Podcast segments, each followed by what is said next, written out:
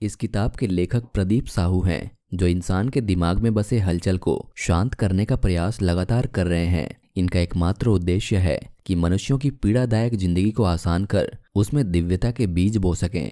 अगर आपने अब तक हमारे इस चैनल को सब्सक्राइब नहीं किया है तो जल्दी से सब्सक्राइब कर लें और बगल में दिए गए बेल आइकन को प्रेस करें, ताकि हमारे चैनल पर आने वाली लेटेस्ट वीडियोस की जानकारी सबसे पहले आपको मिले।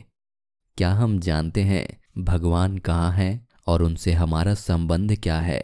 लेकिन भगवान को जानने से पहले ज़रूरी है कि हम खुद को जानें। तो हम कौन है? हमारा जन्म कहाँ से हुआ? हमारा अस्तित्व क्या है? इस जीवन का उद्देश्य क्या है? और हमारा भविष्य क्या है? इन सभी सवालों का जवाब पाने के लिए हमें सबसे पहले ये जानना बेहद ज़रूरी है कि हम अपनी तिलिस्मी आँखों से जो कुछ भी देख पा रहे हैं उसका भावार्थ, यानी कि असल मतलब क्या है? तो हम कौन है? और हमारा अस्तित्व क्या है? हम सभी अपनी माँ के गर्भ से जन्म लेते हैं। हमारे शरीर में बहने वाला खून का हर एक कतरा, हड्डियाँ, मांसपेशियाँ और यह जीवन उसी माँ की देन है। और हमारे अस्तित्व से लेकर जीवन के हर पहलू को अंजाम देने वाला अगर कोई है तो वो है ईश्वर। अलग शब्दों में कहें तो भगवान, अल्लाह, ईशु मसीहा, विधाता, और न जाने ऐसे कितने नाम हैं, जिसने पूरे ब्रह्मांड, संसार के जीव जंतुओं और इस सृष्टि की रचना की। वह ईश्वर इस ब्रह्मांड, इस सृष्टि की रचना और उसका संचालन अपने महामंत्र से करता है, जैसे कि जन्म, मृत्यु, उद्भव और इस मृत्यु लोक का विनाश। और यहाँ रहने वाले चौरासी लाख जीव जंतुओं के प्रजातियों को जीवन जीने की प्रेरणा देता है। भगवान ने एक अदृश्य यंत्र कुछ इस तरह से बना रखा है, जिससे इस संसार में रहने वाले चौरासी लाख अलग अलग किस्म के जीव जंतुओं के सारे कर्मों का आकलन करके उस पर नज़र रख सके। और यह अदृश्य यंत्र हम सभी के अंदर आत्मा के रूप में मौजूद है। आज के जमाने के वैज्ञानिकों ने कृत्रिम यंत्रों का निर्माण किया है, जिसे हम ग्लोबल पोजिशनिंग सिस्टम यानी जीपीएस कहते हैं। इस जीपीएस की मदद से कीमती वस्तुओं की देखभाल और उन पर बराबर नज़र रखी जा सकती है। हमारी आत्मा हमारे अंदर माँ के गर्भ के तीन महीनों में ही प्रवेश कर जाती है, जिसके बाद हमारा निर्माण स्पष्ट होना शुरू हो जाता है। आत्मा का वास तो हमारे शरीर में तब तक होता है, जब तक हम जीवित रहते हैं। जिस तरह हम अपना तन ढकने के लिए कपड़े पहनते हैं, उसी तरह हमारी आत्मा का कपड़ा हमारा शरीर होता है। जैसे ही हमारी आत्मा हमारे शरीर से निकल जाती है, उसी पल यह शरीर नाकाम और स्थिर हो जाता है। और जब तक इस शरीर का अंतिम संस्कार न किया जाए, यह सड़ता रहता है। हमारे जीवन का उद्देश्य क्या है? हम इंसानों को भगवान का बहुत खास और प्रिय समझा जाता है, और यही कारण है कि इंसान एक प्रतिष्ठित और मानसिक शक्तियों से भरा पूरा जीवन जीता है। इस दुनिया के अलग अलग जीवों के अलावा हम ही ऐसे जीव हैं जिन्हें माता पिता के द्वारा एक नाम दिया जाता है, जिससे कि समाज में हम एक पहचान हासिल कर पाए। हमारे माता पिता हमारे भोजन, कपड़े और शिक्षा का विशेष ध्यान रखते हैं, लेकिन सबसे ज़्यादा चिंतित कर देने वाली बात यह है कि इस शुभ कर्म का श्रेय हम कभी भी उन्हें दे नहीं पाते और ना ही अपनी कृतज्ञता व्यक्त करते हैं। अपनी शिक्षा दीक्षा की शुरुआत से ही हम अपनी जिम्मेदारियों का जो पाठ सीखते हैं, उसमें हमारे माता पिता समाज, विद्यालय आदि एक अहम भूमिका निभाते हैं। जहाँ हम ये भी सीखते हैं कि भगवान के दूसरे स्वरूप, यानी कि हमारे माता पिता का सम्मान कैसे करना चाहिए। हमारे सभी परिवार और रिश्तेदारों को भी चाहिए कि जब तक हम जीवित रहें, तब तक हमारी ही तरह उन्हें भी सम्मान और सहयोग का खाका बनाए रखना चाहिए। इन सब के अलावा भी समाज के लिए हमारी ज़िम्मेदारी का एक बड़ा हिस्सा है, लेकिन हमारी जिम्मेदारियों और कर्मों का सबसे बड़ा उद्देश्य यह है कि हमारे जाने के बाद भी इस संसार में हमारे नाम और गुणों की चर्चा का विषय बना रहे और हमारे अच्छे बुरे कर्मों पर ही निर्भर करता है कि हम स्वर्ग में कितने अमीर होंगे, ताकि अपने संजोए कर्मों की संपत्ति से हम अपने अगले जन्म को सफल बना पाए। हमारा भविष्य क्या है?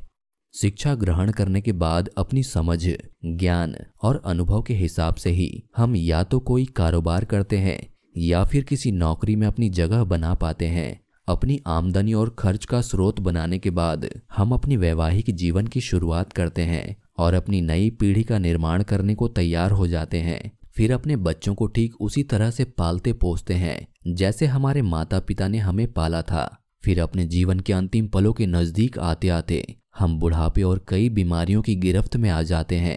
इसी तरह से धीरे धीरे करके हम अपने बिस्तर पर ही पड़े रहने लगते हैं। जैसे हमारे दादा परदादा के साथ हुआ था, वो सब हमारे साथ भी होना शुरू हो जाता है। सबसे अंतिम और न बदला जाने वाला पल तब होता है, जब हमारी आत्मा अपने घर यानी कि हमारे शरीर को छोड़ देती है। जब हम जन्म लेते हैं तो हम रोते हैं और हमारे अपने लोग खुशियाँ मनाते हैं। लेकिन जब हमारी मृत्यु होती है तो यह शरीर आत्मा बिना नाकाम हो जाता है और हमारे अपने हमारे जाने का गम मनाते हैं। रोते बिलकते हैं। यही जीवन और भविष्य का सार है। भगवान कहाँ रहते हैं? आमतौर पर तो हम कह देते हैं कि भगवान हर जगह मौजूद है। तो फिर आखिर हम मंदिर, मस्जिद, गुरुद्वारा, गिरजाघर आदि जगहों पर क्यों जाते हैं? वहाँ जाकर भगवान को क्यों तलाशते हैं? ऐसा हम इसलिए करते हैं क्योंकि हमेशा भौतिक सुखों के पीछे भागने वाला हमारा मन हमें ऐसा करने पर मजबूर करता है। अगर साफ़ शब्दों में कहें तो भगवान कुछ भी नहीं है, बल्कि भगवान तो उस ऊर्जा पुंज का नाम है, जिसने हमें बनाया और जिसने आदिकाल में ही सबसे पहले इस सृष्टि की रचना की। दिन रात, सूर्य और चंद्रमा, बरसात, हवा, गर्मी और सर्दी, बदलता हुआ मौसम और सभी जीवों का एक धारा में जन्म से लेकर प्रजनन और मृत्यु तक नए जीवन के प्रवाह तंत्र आदि का निर्माण करने वाला भगवान ही है। और वही है जो इन सभी परिस्थितियों को अपने नियंत्रण में रखने वाला है। ये तो स्पष्ट तौर पर हम सभी को पता है कि भगवान हर जगह मौजूद है। हाँ हम उन्हें देख या सुन नहीं सकते, लेकिन हवा, सुगंध, गर्मी और सर्दी आदि के रूप में उन्हें बिना देखे और छुए महसूस कर सकते हैं। भगवान से हमारा संबंध क्या है? भले ही हम भगवान को देख नहीं सकते लेकिन आत्मा में मौजूद उस परमात्मा को महसूस तो कर ही सकते हैं। हमारी आत्मा में परमात्मा का एक अंश है, तभी तो हम सांस ले पा रहे हैं। और जन्म से बचपन, और फिर यौवन से प्रजनन, फिर अंत में बुढ़ापे और मृत्यु तक का सफ़र तय कर पा रहे हैं।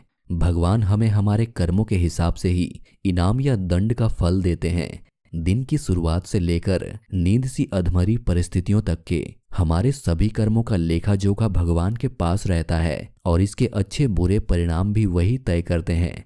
आजकल ज़्यादातर लोग काम की भागदौड़ और भौतिक सुखों के लिए इस तरह से भागे जा रहे हैं, जैसे उसका मन वश में ही ना हो। समय के अंत तक उन्हें काम करने का ऐसा भूत सवार है कि ये लोग भूल ही गए हैं कि भगवान के सिद्धांत और उसकी इच्छाएँ क्या हैं। और मन के वृद्धत्व की ही देन है कि इंसान बीमारियों और जल्दी ही बुढ़ापे की चपेट में आकर जल्दी ही मृत्यु को प्राप्त होता है। इस संसार में कुछ ही ऐसे लोग हैं जो ईश्वर की उपस्थिति और योजनाओं को समझ या महसूस कर सकते हैं, उनके बताए रास्तों पर चल सकते हैं और यही परमात्मा में अपना विश्वास बनाए रखने वाले लोग ही दूसरे प्राणियों का उद्धार कर सकते हैं। उन्हें भक्ति, सफल जीवन और फिर सांसारिक दुखों से दिव्यता और मोक्ष की ओर ले जा सकते हैं।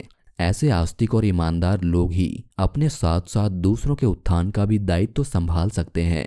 यही हैं वो लोग जो खुद को भी और दूसरों को भी जन्म मृत्यु के जीवन चक्र से आज़ाद कर सकते हैं। ये दिव्यता धारण किए हुए लोग उस परम सत्ता के दिव्य सिद्धांतों के साथ इस सांसारिक सुख सुविधाओं, पीड़ा आदि दूषित चीज़ों और भावों का त्याग आसानी से कर देते हैं। ठीक उसी तरह ये तत्व उनके मन को नहीं छू सकते। जैसे कटहल को काटने से पहले हाथों में लगे तेल के कारण कटहल की चिपचिपाहट हाथों को नहीं छू सकती। ठीक उसी तरह ये तत्व उनके मन को नहीं छू सकते। अगर आप पूरी बुक पढ़ना चाहते हैं तो डिस्क्रिप्शन बॉक्स में दिए गए लिंक पर क्लिक करें और अमेजन पर इस बुक को सब्सक्राइब करें।